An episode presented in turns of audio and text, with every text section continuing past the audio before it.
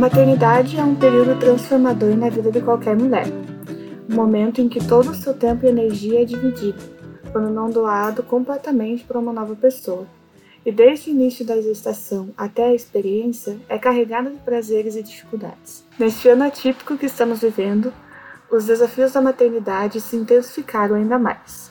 Quando a casa e o escritório viraram um só lugar, as reuniões de trabalho e o play nos desenhos do YouTube passaram a ter a mesma importância. Estamos vivendo em um período em que a conciliação das multitarefas entre ser mãe e trabalhar marca o momento de muitas mulheres. Mas além disso, também significa uma experiência nova e única para as mães. Um tempo integral com os seus filhos, podendo acompanhar e compartilhar uma rotina mais próxima e presente. O podcast Reconheça é uma iniciativa que traz para os colaboradores da NZN uma roda de conversas sobre diversas temáticas, mas com o objetivo principal conhecer as histórias que compõem o nosso espaço de trabalho. Eu sou a Camila Rich e aqui é a Natália Borsari. Oi, gente. É, fazemos parte do grupo de valores e te convido aqui a ouvir sobre o tema maternidade. Hoje eu estou aqui com a Tayara e a Fernanda, duas mulheres que aceitaram o desafio de compartilhar suas perspectivas e experiências sobre maternidade. Então, para começar, eu gostaria que você se apresentasse, Tayara. Qual o seu nome completo e quem é você fora da NZN? E também o que, que você faz na NZN? É, meu nome completo é Tayara Romiak Simões Daliri. Eu tenho 32 anos. Sou mãe do Theo, de 5 anos, quase 6. E sou mãe do Noah, de 1 ano e 7 meses. É, eu sou diretora de Revenue aqui na NZN. E fora daqui, eu sou a Tayara que está buscando autoconhecimento e isso inclui muito a minha maternidade, porque depois que eu virei mãe do Theo e do Noah que eu comecei a perceber é, melhor o meu espaço nesse universo doido que a gente vive. Legal. É, e Fer, me conta, qual que é o seu nome completo e quem é você fora e dentro da NZ? Olá, pessoal. Meu nome completo é Fernanda Queiroz Rize, eu tenho 26 anos, sou mãe do Arthur, que tem um ano. É, dentro da NZN, eu sou responsável pela comunicação interna. E fora da NZN, eu sou a mãe de primeira viagem que está se descobrindo nesse universo e também se redescobrindo como mulher também. Depois que a gente vira mãe, até mesmo como a Thay já comentou ali, é, muda muita coisa. Então, essa fase de, de autoconhecimento agora que, que tem acontecido. Muito legal. É, e agora que vocês já se apresentaram, a gente conheceu um pouquinho de vocês, a gente queria saber mais um pouco sobre os filhos de vocês. Então, quem são eles? Como que vocês descreveriam eles? O Theo, ele é um menino muito curioso, é, muito carinhoso também. E um menino muito questionador, assim. O Theo, ele gosta, desde muito pequenininho, ele questiona a, existência dele e de todas as outras coisas. É super fã de super-herói. E ele tem uma facilidade de jogar videogame e decorar informações que é, que é uma das coisas que se destaca na personalidade e nas características dele, assim. É, já o Noah é extremamente agitado, veio bem diferente do Theo. Adora fazer uma bagunça, fala o dia inteiro na língua dele, né? E muito, muito ciumento. Então, assim, ninguém pode chegar perto da mamãe, papai, a babá, o irmão, ninguém pode chegar perto da mamãe, que é um brigueiro, um griteiro. E, mas ele também é muito carinhoso, assim. Eu acho que a minha relação com o Theo veio para me ensinar a ter uma relação ainda melhor com o Noah, sabe? Não que eu tenha uma relação melhor do, com um do que com o outro mas eu vejo no olhar do Noah para mim um olhar diferente do que eu via do Theo na mesma época. E isso é uma coisa que mostra como a gente consegue evoluir como mãe. Né? Você quer contar um pouquinho sobre claro. o Tutui? O Arthur, mais conhecido pelo, pelo time da NZN, né, o Tutui. Ele tem um aninho e é muito, é muito bacana ver esse desenvolvimento de um ser humano. Então, eu vejo ele já como um bebê muito esperto, muito inteligente. Ele é muito rápido para tudo.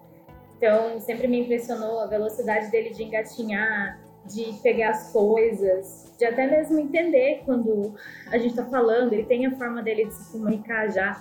Então ele é uma, é uma criança muito esperta, muito sapeca, apronta, assim, adora pegar coisa errada para brincar.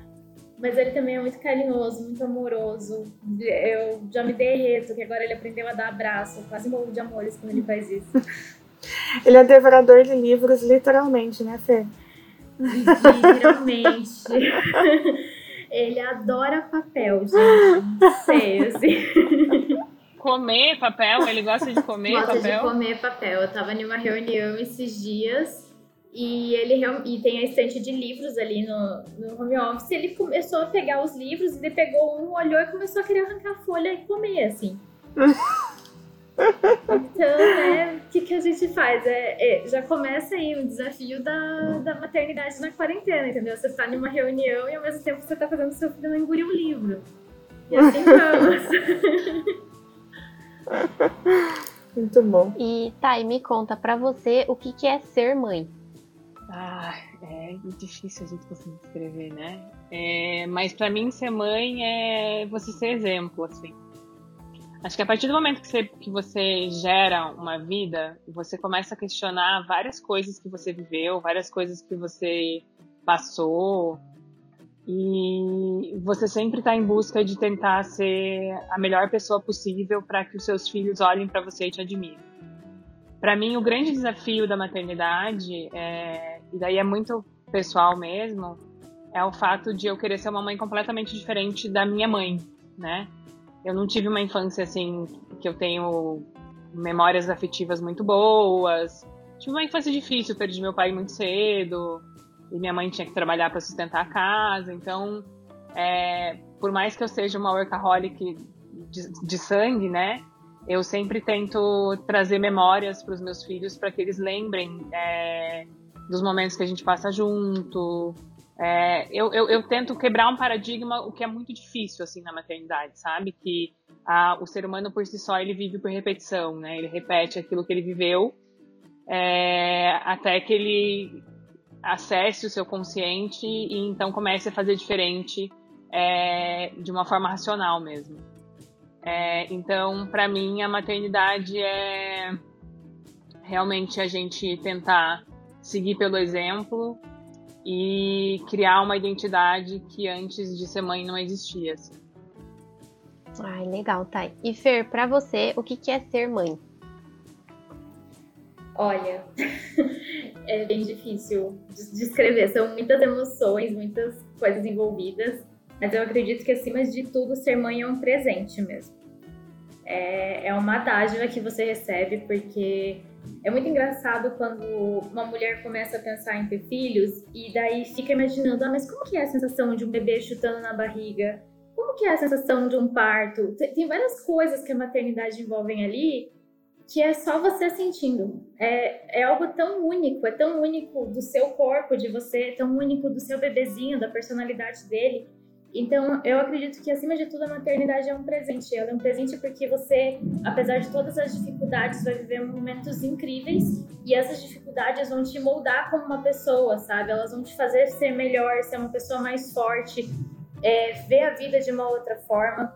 Então, e até mesmo é um presente você ver o desenvolvimento de um ser humano. Você vê aquela vidinha que é 100% dependente de você, ela já sabendo segurar, segurar uma madeira sozinha, já, já começar a ter suas pequenas independências, já mostrar a personalidade que tem. É um presente você poder ver tudo isso, sabe? Ter, ver e sentir e, e fazer com que tudo isso cresça e que você tenha esse desafio de ser uma pessoa melhor para que você crie uma pessoa melhor que também está crescendo ali do teu lado. Nossa, gente, vou me emocionar aqui gravando esse podcast. é, e o que vocês mais gostam, assim, na maternidade, em ser mãe? Ah, o que eu mais gosto é essa descoberta da capacidade de autodesenvolvimento, assim, sabe? A maternidade, ela dá uma força pra gente é, compartilhar com vocês que eu só resolvi escrever o meu livro, que eu tenho um livro publicado, depois que eu tive o TEL. E por quê? Não, é, mulher, geralmente, quando ela toma uma atitude assim, corajosa, né? Que é até estranho a gente falar corajosa, mas quando ela toma uma atitude intensa, assim, que muda bem o caminho da vida dela, é por uma necessidade, né? Grande parte das vezes não por porque você se inspirou e foi fazer. E quando eu tive o TEL, é, a empresa estava sendo vendida. E eu saí de licença maternidade exatamente quando estava mudando a gestão da empresa. E me bateu um desespero, assim, de que, porque, né, não só no primeiro filho, no segundo filho também, a gente sempre fica na dúvida, né? Será que eu vou voltar, vai ter emprego? Será que eu vou ser dispensável? Será que as pessoas vão entender se que eu, que eu, que eu realmente faço diferença lá? É, não existe nenhuma mãe no mundo que consiga ter uma segurança é, incrível, assim, do ponto de vista profissional, quando ela resolve ser mãe ou quando ela, por algum motivo, foi surpreendida por essa dádiva, como a Fer falou, né? É, então, aí eu, eu, resolvi escrever um livro porque eu encontrei uma forma de documentar tudo que eu tinha feito antes do nascimento do Theo, né? Que eu tinha muitos dados e só foi eu, e eu lembro eu tenho até foto de eu escrevendo o livro e ele dormindo no berço do lado, assim, sabe? E eu escrevendo na cama e eu escrevi o livro exatamente nove meses. É, exatamente nove meses. A Siri disse que ela não pode fazer isso. Ela não consegue. É, desculpa, gente. Então eu escrevi o livro exatamente nove meses. Assim, foi por acaso que foi exatamente nove meses, mas assim, é, a maternidade ela me deu uma força. Eu sempre fui uma pessoa que meio que ia de acordo com como a onda levava, sabe? Não era, nunca fui uma pessoa muito de fazer planos e, enfim. E foi com, com a chegada do Theo que eu resolvi fazer planos e resolvi mostrar o meu trabalho e resolvi criar uma marca própria, né? Criar uma, criar uma, uma, uma, uma relevância mesmo para o meu nome. E foi super, é, super gratificante, assim. Então, a maternidade, ela traz essa força pra gente, sabe? Ela muda a, a forma que a gente tem de ver o mundo e a forma como a gente tem de de, de, encarar as coisas, a gente fica muito mais corajosa, assim. Então, eu concordo muito com, com a Thay nisso. Eu vejo que a maternidade traz para você uma força que você jamais imaginou que tinha. E é, é incrível isso, assim. Eu tive parto normal, foram 12 horas de trabalho de parto, sem anestesia. Meu Deus. E eu passei a gravidez Meu inteira. E eu passava a gravidez inteira com muito medo, como, gente, mas eu sou. Meu corpo é pequeno, será que, que vai ter como nascer uma criança? E você descobre que sim, que nasce. E a partir daquele momento, eu acho que você se sente uma mulher tão mais forte, sabe? Todos os desafios que a maternidade vem, o processo de amamentação, da, da de você se deixar de lado para ajudar e criar e mostrar para o mundo aquela vidinha que tá vindo ali, sabe? Então, tudo isso faz você se renascer. Eu falo que no dia que o Arthur nasceu, eu renasci mesmo. Você, você se entende como uma mulher muito mais forte, muito mais corajosa, que está disposta a fazer muito mais coisas do que você imaginava antes. E uma outra. É que eu sigo uma menina no Instagram que ela sempre fala: onde eu nasço, eu renasço. É bem isso que você falou, né, Fer? Onde a gente nasce é Sim, que a mulher renasce. É... é exatamente isso. É uma experiência incrível, porque você, assim, toda a sua fase de vida, você pode se considerar uma mulher forte, corajosa, que tem planos, mas a sensação que dá é que depois que a gente tem a maternidade, é um pulso, é, é algo muito diferente, assim, não tem nem como explicar. Você parece que não tem medo de, de nada, sabe? E você vai proteger o seu filho com unhas e dentes e você vai fazer o que for possível para realmente crescer e se mostrar como pessoa, como profissional. Então, é uma coisa muito, muito gostosa, assim, muito incrível essa força que dá e esse amor também. É um amor sem medida. Que você, a cada dia que passa, você descobre como você pode amar ainda mais e como cada pequeno detalhezinho ali, cada coisinha, você ama mais ainda, sabe? É, eu percebi que a, a maternidade fez valorizar ainda mais as pequenas coisas, os detalhes. Às vezes a gente tá mirando em objetivos muito altos, em coisas muito grandes, mas assim, aquele sorrisinho, a, aquela mãozinha aprendendo a pegar uma frutinha, você já se transborda de amor com aquilo, sabe? Você começa a perceber que a vida tem, é muito mais do que você estava pensando, sabe? Tem coisas ali que são pequenas, que são no seu dia a dia, que vão se tornar essenciais para você. Então, isso vai te moldar como pessoa, sabe? Ai, gente, que lindo. Eu, assim, me vejo muito no papel de filha, né? Mas de mãe ainda não. Espero um dia poder compartilhar desses sentimentos que vocês passaram pra gente. E o que vocês consideram mais desafiador na maternidade? Ah, isso daí dá pra gente fazer uma lista grande, né? Nossa, Fer? que não falta é coisa pra. É.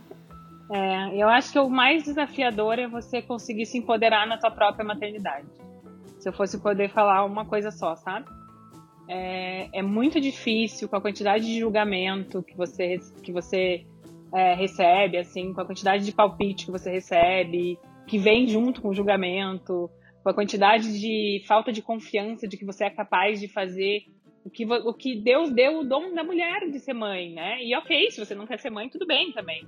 Mas a, a gente nasceu para ser mãe. A gente, a gente é instintivo, né? É, faz parte do nosso lado animal a gente saber cuidar de um bebê. É, e é muito difícil, é, até quando os filhos vão crescendo, que você consiga se empoderar e manter é, esse processo de empoderamento é, durante a criação dos seus filhos. Então, é, eu já tive algumas vezes que falar: eu sei a mãe que eu sou e ninguém tem o direito de vir falar nada sobre a minha maternidade porque eu sei que eu sou a melhor mãe que eu posso ser para meu filho.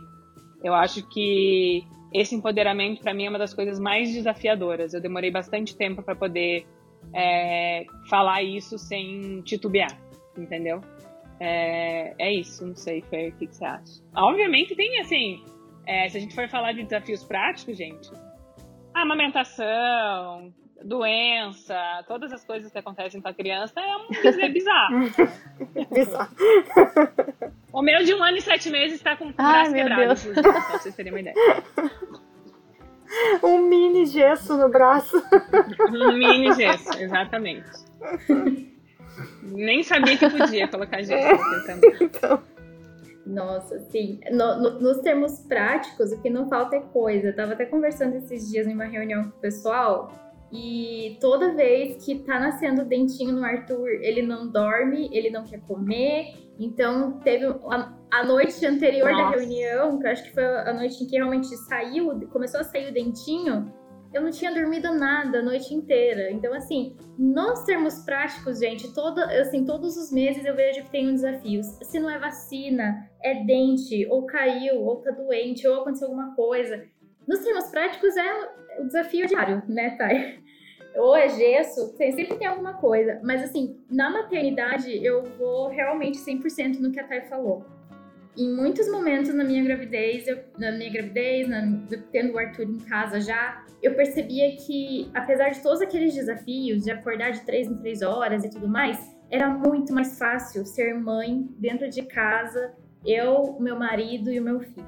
É muito mais fácil.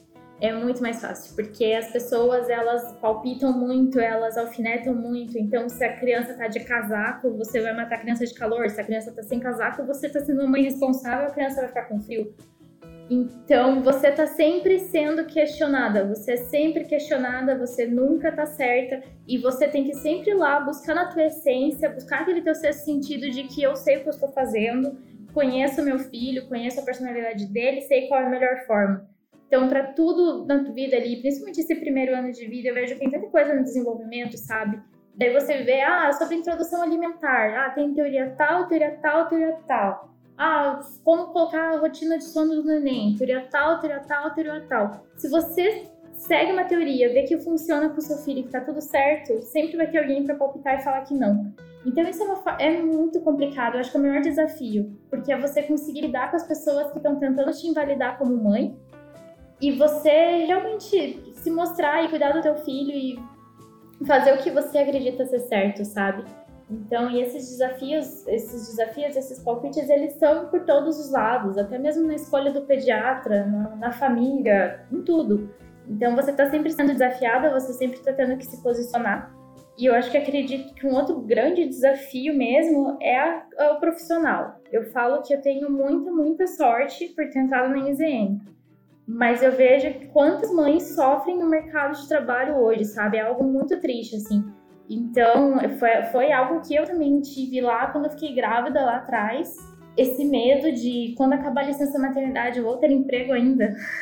como que vai ser minha carreira? Será que vai ter empresas me contratando?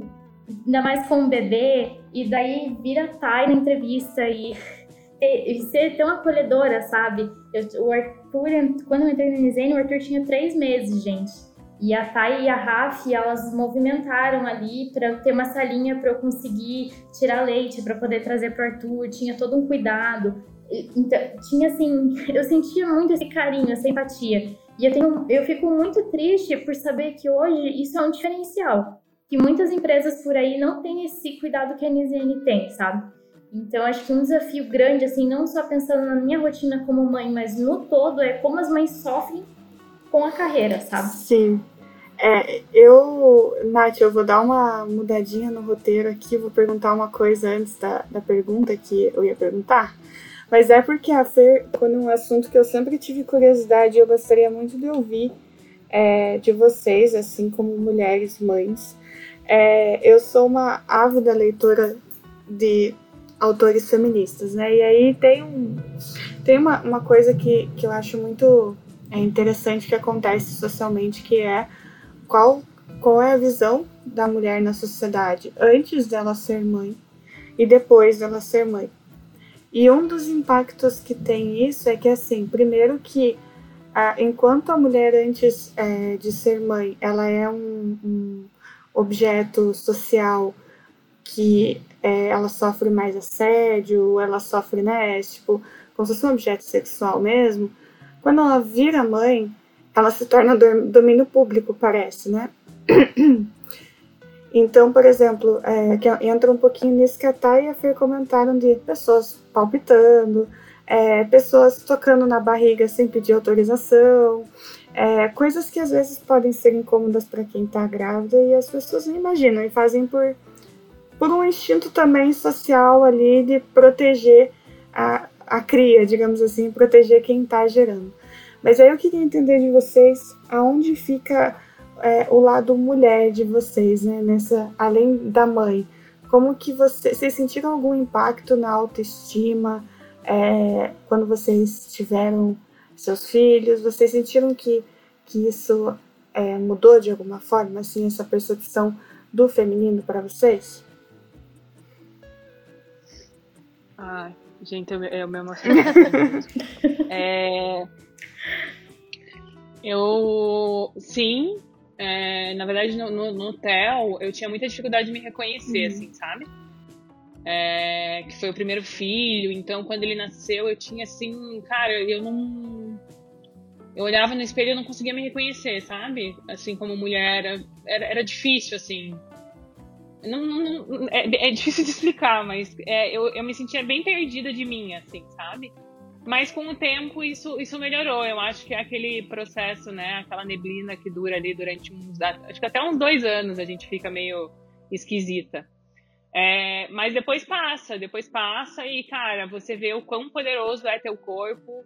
E eu vou dizer uma coisa para vocês: eu fiz as pazes com meu corpo só depois que eu fui mãe. Porque antes disso, eu ficava correndo atrás de uma coisa que não existia, né? De um padrão que não. Que padrão, né? Que padrão era esse?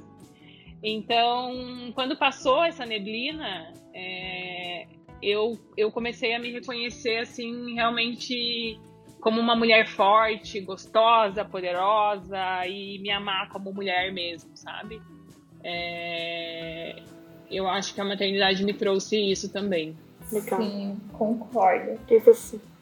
Desculpa, Cana. Não, eu só ia perguntar, e você? pode, pode responder. Então, é, é bem desafiador, assim, porque, tu, assim, durante a gravidez, o corpo sofre tantas mudanças, sabe? E depois, quando o bebê nasce, gente, ele passou nove meses mudando e aumentando para que coubesse ali dentro uma vida. Então, quando o bebê nasce, às vezes você tem aquela ilusão de, de que o seu corpo vai voltar, de que você continua sendo a mesma pessoa de antes. E aí, realmente, vem ali a fase de puerpério, né, que é logo após o parto, que tem essas alterações dos hormônios. E você fica um período muito, muito complicado de lidar, você se sente muito esquisita, é... aquele corpo que você tinha antes não tá mais, às vezes aquela barriguinha da gravidez, ela ainda tá ali. E daí é aquele momento de você realmente amadurecer e fazer as pazes com o seu corpo e entender que, gente, ele passou nove meses, essa barriga passou nove meses crescendo para caber o meu bebê ali. É injusto demais pedir que o meu corpo em um mês ele volte ao normal. E o que, que é esse normal também, sabe? Então você começa a se questionar de tanta coisa, de tantos padrões. Então é aquele momento em que você, na verdade, acaba virando mesmo uma outra pessoa e se aceitando como você é. E é um passo de cada vez, um passo por dia. A gente vai tendo os nossos desafios, até como a Thay falou ali, eu achei bem interessante, né? Que são os dois primeiros anos. Para mim ainda falta um ano. Então até. Ah, então, é, espera que vai passar. Sim. eu acho. A gente conversou muito sobre isso esses dias quando a Fê veio aqui. Sim, né, foi, foi uma troca muito boa, muito positiva, porque realmente a gente, até mesmo a nossa geração, sabe, tão acelerada e quer resolver tudo para ontem e ter essa consciência de que não, que o seu corpo precisa de um tempo, que a sua cabeça precisa de um tempo, sabe? Quantas transformações você passou, quanta coisa você passou ao mesmo tempo. Então, é, é, fase por fase, é dia a dia, então todo dia é um desafio diferente, eu falo, sabe? Tem dias que você vai acordar se sentindo linda, se sentindo gostosa, se sentindo forte, se sentindo muito bem como mulher. Tem dia que você vai acordar um pouco mais insegura, tem dia que a relação com o seu filho em casa vai estar muito tranquila, ele vai estar um bebê calmo, tem dia que não, que ele vai acordar com febre, vai acordar com dor, vai ser um dia mais pesado, mais puxado.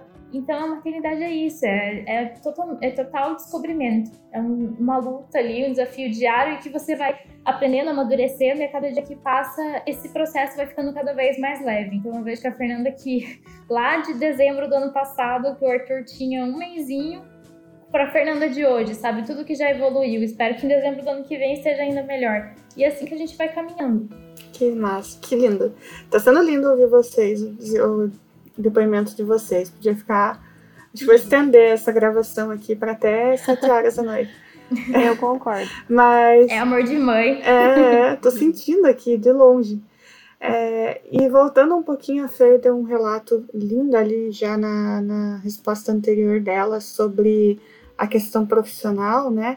É, mas a gente sabe que é um desafio, né? É um, é um problema, eu diria um problema assim até social, né?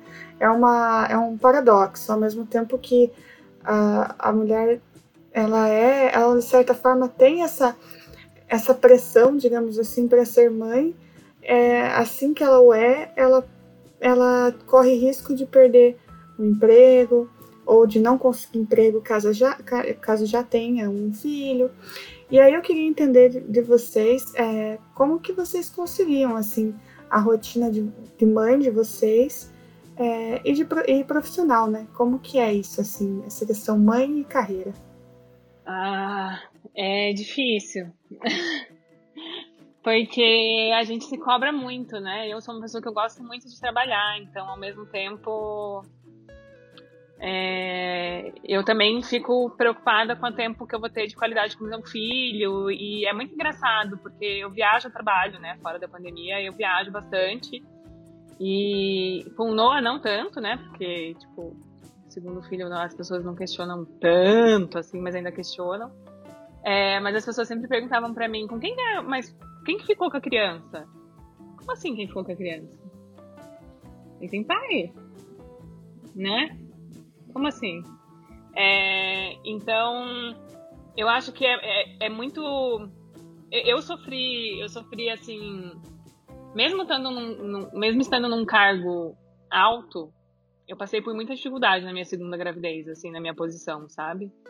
É, e até confesso que um pouco de falta de sensibilidade, assim. Então eu fico muito pensando em como que ah, não que eu tenha a voz que eu gostaria, né? Mas as, pessoas, as, as mulheres que têm menos voz ainda se sentem é, humilhadas muitas vezes, é, se sentem com vergonha de estar gerando uma vida, porque as pessoas acham que o fato de você gerar uma vida torna você menos eficiente, menos suficiente para aquele negócio. E isso é cultural. Isso é uma coisa que está enraizada dentro das, das companhias, assim, sabe? É... Mas, cara, eu tento todos os dias. Quando a Fer falou ali, eu me emocionei de verdade, porque eu descobri que ela tinha esse bebê de três meses depois que eu já tinha contratado ela. E daí eu tinha um novo pequeno E eu falei, cara, ela não pode ficar longe desse bebê com três meses. E eu lembro da carinha dela de assustada quando eu cheguei e falei, Fê, eu quero que você saia mais cedo, porque você tem direito de amamentar o seu filho até os seis meses. Você tem direito a ter uma carga reduzida por conta disso. E ela ficou com uma cara de assustada, assim, é, tipo. Porque não é uma coisa comum você ter uma liderança que olha para você e fala: você está utilizando de um direito seu como mãe, porque eu sei que você não vai produzir menos por causa disso, entendeu? É, inclusive, eu sei que você vai ter mais vontade de produzir ainda se você se sentir apoiada na tua maternidade. É, mas isso é uma construção, tá? A sociedade ela ainda é muito, muito, muito é, ingrata com, com, as, com as mães e a gente tem que se tratar com gentileza, muita gentileza. Então, a gente, durante a gravidez, tem que tentar falar: não, tá tudo bem, você, você consegue produzir a mesma coisa ou até mais você consegue fazer tudo que você fazia antes, você não tá doente, você tá grávida. E você tem direito de ficar com seu filho, é um direito conquistado. É... Mas é difícil, gente, é, é difícil esse equilíbrio. Assim. Nossa, agora eu que, que fiquei emocionada aqui, lembrando daquele dia. Porque realmente, assim, é, é, é um medo que você sofre, sabe? Na, na minha experiência anterior, não, não, tinha, não tinha tanto esse cuidado com com, com as grávidas e tudo mais. E daí quando eu cheguei ali, assim, nossa, primeira semana de trabalho, tipo, bem no comecinho, e daí até me falou, deu, ai meu Deus, sabe? Tipo, gente, eu, calma, eu não, não quero de forma alguma já chegar e saindo antes e que vão achar que eu vou produzir menos, dá um desespero. Por mais que você saiba que não, por mais que você saiba que a cultura da empresa é ótima, mas a sociedade como um todo tem um machismo, tem uma coisa tão ruim enraizada que você acaba ficando com medo, sabe? E daí depois daquele susto e que eu entendi o acolhimento dela, e daí também veio a Rafa falar comigo. Aí eu fui ficando um pouco mais tranquila, sabe? Mas é um impacto na hora, é algo que você não espera de forma alguma. E até mesmo como eu comentei na entrevista, é porque, assim, eu reparei que em todas as entrevistas que eu fazia, a, a primeira pergunta que, que vinha era: Ah, e você tem filhos? Se a resposta é sim, vem um questionário logo seguido, mas a criança vai ficar com quem? Mas e se ficar doente? Mas e se não sei o quê? E assim, parece que as pessoas vão tentando colocar diversos empecilhos para não contratar uma mãe. E você começa a pensar, tá bom, realmente eu tenho um filho, mas ele tem pai, né? Ele pode ficar com o pai, ele pode ficar com os avós, eu posso pagar uma creche. Tem muitas soluções. Se ele ficar doente, ele é um ser humano como qualquer outro. Como pode acontecer de você mesmo ficar doente, pegar uma testada e não conseguir trabalhar são várias, são várias variáveis ali, né? São várias coisas envolvidas.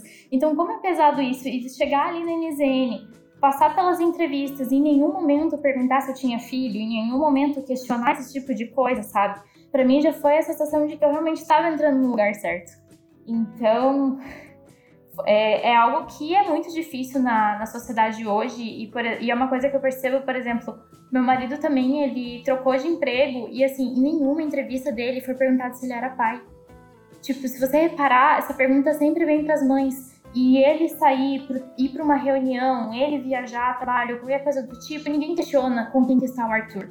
Agora, se eu for sair a trabalho, viajar ou questionar, até mesmo parente, até mesmo outras pessoas vão perguntar: ah, mas você está deixando o Arthur com quem? Para ver como é pesado isso. E, e, é aquele ponto, eu tenho muita sorte de que o, o, meu filho tem um pai presente, um pai cuidadoso, um pai que vai em todas as consultas, que está sempre junto.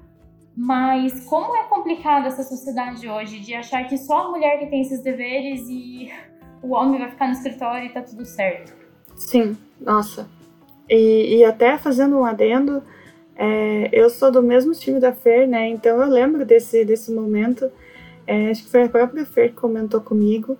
E, e, eu achei lindo demais, assim, é porque eu sou uma pessoa que não tem intenção de ter filhos, mas eu admiro muito a questão de maternidade. Eu acho que realmente é, um, é uma prova da força feminina, né? E eu nunca tinha visto isso é, em nenhum lugar que eu trabalhei, sinceramente. Assim, nunca tinha visto esse tipo de atitude. E aí eu acho que é aí que a gente vê a prova de, de como como é importante ter mulheres na liderança, né? Não é só para cumprir tabela. É, isso mostra como é importante a gente ter mulheres que entendam o que outras mulheres passam e que possam fazer é, com que todo mundo tenha uma qualidade de vida melhor né, e que sejam é, pessoas felizes. Né? Pessoas felizes no ambiente de trabalho automaticamente vão ser produtivas, né? É, de igual para igual. Então, não precisaria ter esse medo do, da não entrega, né? Com e... certeza. E, desculpa, Cami, só para acrescentar, mas não só mulheres, mas mulheres mães. Porque Também, com certeza. Ter, ter, essa experiência com a Thay é muito boa, sabe? O, o filho dela tem um ano e sete, isso, né, Thay? Desculpa. Isso. O Arthur tem um ano. É, uma, é pouca diferença ali, sabe? E poder ter alguém que sabe ali dos desafios, que também deve ter passado noites mal dormidas, que também te, sabe como é esse desafio de mãe. Então, assim, é muito importante ter mulheres em cargos de liderança e ter mulheres mães também em cargos de liderança. Com certeza, com certeza. E vocês comentaram é, sobre a questão de ter uma rede de apoio, né? Vocês têm é, essa rede de apoio? É, quem que são essas pessoas e qual que é a importância é, dessas pessoas na missão de ser mãe? Assim? Eu tenho, hoje com, hoje com o No, eu tenho uma rede de apoio muito melhor do que eu tinha com o Theo. Eu passei por um processo de separação com o Theo também, então foi bem difícil para mim, porque eu me senti bem desamparada, assim. É, mas eu acho que a rede de apoio, ela não, não tá só relacionada a quem cuida da criança mas quem deixa com que a mãe seja cuidada. É... A rede de apoio ela, ela, ela envolve o cuidado com a mãe principalmente, porque uma mãe bem, ela cuida bem do seu filho, ela, ela, ela tem disposição, ela consegue é, transmitir esse benefício para o filho. É, e para mim a rede de apoio ela tem que ser isso, assim, sabe? Então hoje eu tenho profissionais que me ajudam, né, nessa questão emocional, enfim, tem um acompanhamento psicológico, porque por essa questão mesmo de autodescoberta, sabe? De você de, de entender o, o, meu lugar ao sol. É, então eu considero essa também a minha rede de apoio, mas eu acho que a gente tem que desromantizar essa questão de rede de apoio é, ser quem cuida da criança. A rede de apoio ela tem que englobar, inclusive, os cuidados com a mãe. Não sei o que a Fer acha sobre isso. Nossa, eu concordo plenamente com isso. É, é, algo que eu pensava muito até mesmo logo que o Arthur nasceu ou estava para nascer. Não sei se você passou por isso também, mas a, é aquela coisa em que as pessoas querem saber única e exclusivamente do bebê e esquecem daquela mãe, de toda a dor que ela passou, de que ela está se recuperando de um parto, de que ela também precisa de um ombro amigo, que ela também precisa poder conversar, precisa de um cuidado e que dificilmente tem. Então as pessoas já chegam quando você está grávida colocando a mão na sua barriga, mas nem te perguntando sobre, porque o que interessa é o bebê e não você. Então muitas vezes a pessoa não olha nem no teu olho, mas está olhando na barriga. Muitas vezes a pessoa quer saber do bebê e não quer saber de você. A rede de apoio é o todo, é a rede de apoio para aquela família, para tudo que ela, aquela família está passando. Então, sim, é ajudar cuidando do bebê, mas é ajudar a mãe, é dar um, dar um apoio para o pai, que também às vezes fica perdido naquela situação, está aprendendo também. Porque é uma sensação que eu tenho, assim, a partir do momento em que a gente descobre que tá grávida, a gente já se sente mãe. Mas o pai, a sensação que dá é que depois que o bebê nasce, porque ele não tá sentindo nada daquilo, né? Então a rede de apoio ela tem que englobar toda a família. E eu vejo hoje rede de apoio, amigos próximos, que são esses, essas nossas fontes ali de, de confiança, de conversa, de troca, e não só de conversar sobre maternidade também, mas conversa, assunto de mulheres, assunto de futebol, assunto de, de tudo, da vida, sabe? Você relembrar que a sua vida não se resume apenas ao seu filho, que você é um ser humano que também continua tendo gostos e vontades e que você gosta de conversar e estar atualizado sobre tudo aquilo. rede de apoio também são os avós ali, que ajudam a cuidar, que mostram pontos de vista de, deles a respeito das coisas, que também nos ajudam a, a pensar e refletir na qual vai ser a melhor educação para o nosso filho ali. Então, uma rede de apoio ela envolve a família inteira. É um cuidado que tem que ter com todo mundo ali, porque todos estão tendo um desafio e é muito complicado para que as pessoas vejam que nem tudo se resume ao bebê, né? Tem muita coisa por trás disso. É muito transformador, né? Ah, ser mãe, assim, transforma muito a mulher de inúmeras maneiras e a gente entrou nesse assunto, né, da rede de apoio, de se sentir apoiada. E eu gostaria de saber se vocês conseguem dedicar um tempo para o autocuidado de vocês agora na maternidade. Ah, eu consigo, depois que eu comecei a entender que autocuidado não é quando as pessoas falam vai tirar uma soneca. É, eu tava falando sobre isso hoje, inclusive. Autocuidado não, não, não é quando as pessoas, as pessoas acham assim, ah, não, você precisa de uma noite de descanso. Isso não é autocuidado.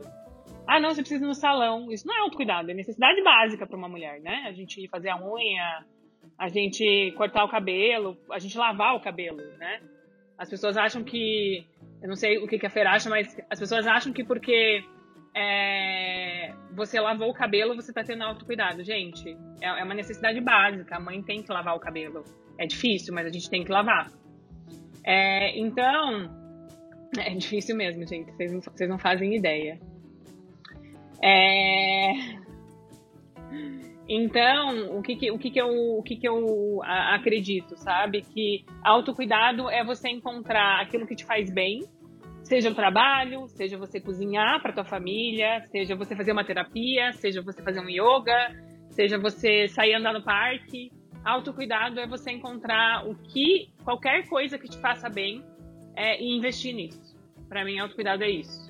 Então, eu, hoje eu consigo dizer que sim, eu tenho tempo de autocuidado porque eu invisto em mim é, em diversas formas que não estão só relacionadas a conseguir dormir uma noite inteira. Me dá três tipos de negócio quando a pessoa fala assim: Nossa, mas você precisa descansar. Ah, é, querido, vai dormir na minha casa. Pra você ver. Tem que tentar descansar tem que tentar descansar, né? Pode falar palavrão? Pode. Vai tomar no cu. Não, não, é. Não. Não tem, sabe? Uma coisa que eu, eu acho bizarra, uhum. mas é porque assim, para qualquer pessoa ali que não tem filho, ah, é muito normal lavar o cabelo, ir no salão, passar uma máscara, ficar vendo Netflix. Por que que pras mães isso tem que ser considerado como autocuidado? Gente, isso é uma coisa básica de qualquer ser humano. Daí, a partir do momento em que você Exato. vira mãe, parece que você ganha o privilégio disso ser autocuidado. Não, sabe? e realmente é, é muito difícil isso, e as pessoas levam como se fosse algo muito fácil. De, ah, você precisa descansar. Ok, mas como que você descansa tendo trabalho, tendo casa e tendo um bebê acordando à noite com dor?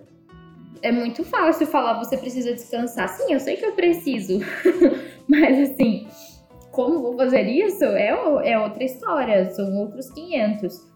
Hoje, em relação ao autocuidado, eu vejo que eu acabei muito imersa, ainda mais assim, pelo primeiro ano de vida do Arthur ser no meio de uma pandemia, né? Então foi, foi muito difícil, eu acabei me deixando de lado muitas vezes por 100% de foco nele e no trabalho e sobreviver a essa situação, porque é muito difícil você não poder sair de casa, você vê pessoas morrendo. Então, tudo que a pandemia ocasionou mesmo, então eu senti que realmente faltou esse autocuidado. E até essa conversa que a Thay comentou antes, que nós tivemos, me ajudou muito a, a abrir meus olhos para isso, sabe? Então, essa fase em que passou por pério, meu filho já tá um pouquinho maior, agora eu já, já me entendo um pouco melhor então, realmente, buscar por autocuidado. Buscar por autocuidado é fazer check-up, ir no médico, conferir os exames, ver se está tudo bem ou se não tá, começar um tratamento. Fazer esse acompanhamento psicológico, sabe? É muito mais do que pintar a unha, é muito mais do que qualquer outra coisa. Você realmente cuidar da sua saúde, é realmente você estar tá se sentindo bem com você mesmo. É você voltar a ter o seu tempo ali de, de fazer uma atividade que você abandonou, que você gosta muito. Então, essa questão de autocuidado agora é algo que eu tô trabalhando, é recente, mas eu já sinto uma, uma grande diferença, assim, como isso é importante e como a gente não pode nunca ir pelo ouvido das pessoas que banalizam tanto isso. Não, lavar cabelo não é autocuidado. A gente precisava era mais de uma rede de apoio que conseguisse segurar o bebê para não ficar na porta do box para a gente conseguir lavar o cabelo, basicamente. E vocês falando assim, né? A gente não passou por isso, mas a gente escuta muito, e é muito isso que vocês falaram, né? Todo mundo fala que, ai, mas lavar o cabelo é muito um autocuidado, fazer uma máscara é um autocuidado. E, gente, é uma necessidade é, básica, é né? É direito, é direito, tá errado. Sabe? Tá, é, autocuidado. Ai, quando o neném dormir, você assiste uma série e come um doce. Querido, isso é necessidade. Depois que você pare um filho e você amamenta um ser, você sente uma fome incontrolável, você quer comer até seus próprios cotovelos. É, então, assim, e as pessoas que ficam perguntando, nossa, você não perdeu o peso ainda na gravidez? Vai tomar no cu! Eu estou aqui, ó, pensando no sorvete que eu vou comer depois que essa criança dormir e parar de mamar, entendeu? Tô com o peito ardendo, tá doendo, meu corpo tá bizarro. E eu não estou afim de pensar em voltar com o meu corpo agora. Me deixa. Eu quero ficar assim. Porque é uma pressão da sociedade, as pessoas, sabe? É, você voltar com o teu corpo, você voltar ativa, você, você se sentir disposta. Dá um tempo pra mulher, gente. Quem consegue ficar disposto dormindo duas, três horas por noite? Ninguém. E uma coisa que eu aprendi é, depois de ser mãe é que sono dói. É uma dor física. É uma dor física. Sono dói. Dói. Vocês nunca vão entender. Sono dói. Eu, eu lembrei daqueles filmes de adolescente americano que tem aquelas bonecas que choram, sabe? Eu acho que todo mundo precisava ter aquilo, porque assim, só você vivendo. Porque muito mais do que você não conseguir dormir uma noite, é você acordar no susto com uma criança chorando. Então, assim, não é só, putz, ai, não tô aqui dormindo, ah, vou ligar uma TV. Não, você acorda no susto e você já tem que levantar e correr e amamentar e tentar acalmar e trocar uma fralda. E às vezes você tem que já dar o banho no bebê porque ele se sujou. Então, assim, não é pura e simplesmente, ah, não, não tô com sono, ah, vou ver outra coisa. Não, é, é um desafio. É um, assim, ser mãe é um trabalho também você tá ali o dia inteiro. Então, essa pressão de, de achar que, ah, porque o corpo vai voltar. Primeiro que o corpo não volta, né? Um corpo que gerou uma vida não vai voltar nunca mais. O que vai acontecer é que você pode, sim, é, cuidar da sua saúde, você pode querer emagrecer, você pode fazer um tratamento ali, uma coisa ali, mas assim, voltar pro que era, ele não volta. Todo, olha toda a transformação que ele teve para gerar uma vida, sabe? Não, então é, é, muito pesado isso, porque é tão enraizado, ah, voltar ao corpo normal voltar não sei o que, voltar não sei o que. Gente, não, não volta. Não volta porque você não é nem mais a mesma pessoa que você era antes. Porque toda, to, toda essa experiência. Nada volta. Nada volta. Toda essa experiência, a partir do momento em que você pega um teste de gravidez, descobre que você é mãe, a tua personalidade em alguns pontos muda, você começa a ver a vida de outra forma, você prioriza outras coisas na sua vida. Então, não, nada volta. O que vai acontecer é que você vai evoluir, você vai melhorar e a cada dia que passa você vai trabalhando e se descobrindo agora, né? Com esse corpo novo, com essa pessoa nova que você é, com essa vidinha que você tá criando ali.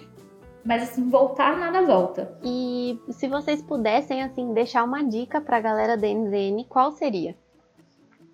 É, eu acho que, cara, eu, eu, eu, respeito muito as pessoas que não querem ser mãe, sabe? Que não querem ter filhos. E eu acho que elas estão certíssimas também, assim. Eu acho que, que você precisa ter coragem para ter e você precisa ter coragem para não ter. Então eu acho que cada um tem que escolher é, seguir o seu, o seu caminho da forma que o coração manda e da forma como, como entende que a vida vai ser completa, sabe? Então é, eu não tenho uma dica de mãe para deixar, eu tenho uma dica só de que cada um entende é, o papel da mãe na sua vida e cada um entende também como que pode ou não contribuir com a vida de uma pessoa é, que vai vir a partir dela, enfim. Então, que todo mundo seja livre para ter suas escolhas. Mas ser mãe é maravilhoso. Porém, Eu concordo exatamente com, com a Thay nessa questão. Eu acho de extrema coragem uma pessoa falar hoje que não quer ser mãe. Porque é, é, até um ponto de, de maturidade mesmo, porque muitas vezes a gente cresce com isso na cabeça, sabe? De que, ah, vou casar e ter filhos. E, gente, não é um conto de fadas, não é bonito, não é. Não são aquelas fotos produzidas das blogueiras de maternidade que a gente vê por aí. É. Uma... Exatamente, exatamente. E, e assim, e, e você olhar para aquela vidinha e saber que ela depende inteiramente de você e que você está apresentando a vida para ela, que a tua missão é criar e educar para que ela seja um bom ser humano. Então você também precisa ser um bom ser humano. É tudo muito desafiador. Então eu acredito, eu respeito muito quem tem esse, esse momento de pensar, refletir, chegar a um ponto de não quero ser mãe, porque realmente isso exige muita coragem, muita maturidade E até mesmo quem realmente para e se planeja, vou ser mãe, eu também admiro muito, porque só quem é mãe sabe ali por todos os desafios que a gente encara e tem que ter muita coragem, tem que ter muita força. Então, é, eu admiro muito isso. Então, acho que como conselho que eu posso ter é só. Não precisa. Assim, usem camisinha e se forem ser, ter filhos, pensem com muito carinho, se planejem. É, pensem no momento de vida de vocês, em tudo isso, porque é uma decisão que vai, vai tomar para sua vida inteira. Hoje eu vejo assim, o Arthur, ele pode ter 18, 20, 30 anos. Eu nunca mais vou dormir em paz. Eu nunca mais vou colocar a minha cabeça no travesseiro e ter uma noite tranquila. Porque ele vai crescer, ele vai ter a vida dele. E eu já fico pensando quando sair à noite com os amigos. Uma mãe nunca mais tem paz. Uma mãe sempre está preocupada. Uma mãe sempre está preocupada com a segurança do seu filho. Está preocupada com o mundo, com que mundo que ela vai deixar para que, que esse filho viva. Então, o conselho que eu posso dar é para quem quer ter filho, se planeje muito, pense muito, reflita em todos esses aspectos. Maternidade não é nenhum conto de fadas. E para o time como um todo, eu acho que já não tem muito um conselho a ser dado. A galera é muito empática e isso é muito incrível. Então, apenas continue tendo esse cuidado, esse respeito pelas mães, pelos pais da empresa, porque isso é, é muito bacana e faz, não, não, só nos valoriza como pessoas, como profissionais, mas também torna todo um clima muito mais gostoso de trabalhar. Ai, gente, que lindo. Sério, muito, muito, muito obrigada por terem compartilhado a história de vocês com a gente. A gente gostou muito, assim, foi muito emocionante.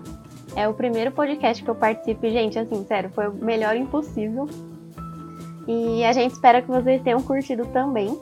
Para você que acompanhou a gente até aqui, a gente vai liberar um desafio do game lá no Slack sobre esse episódio.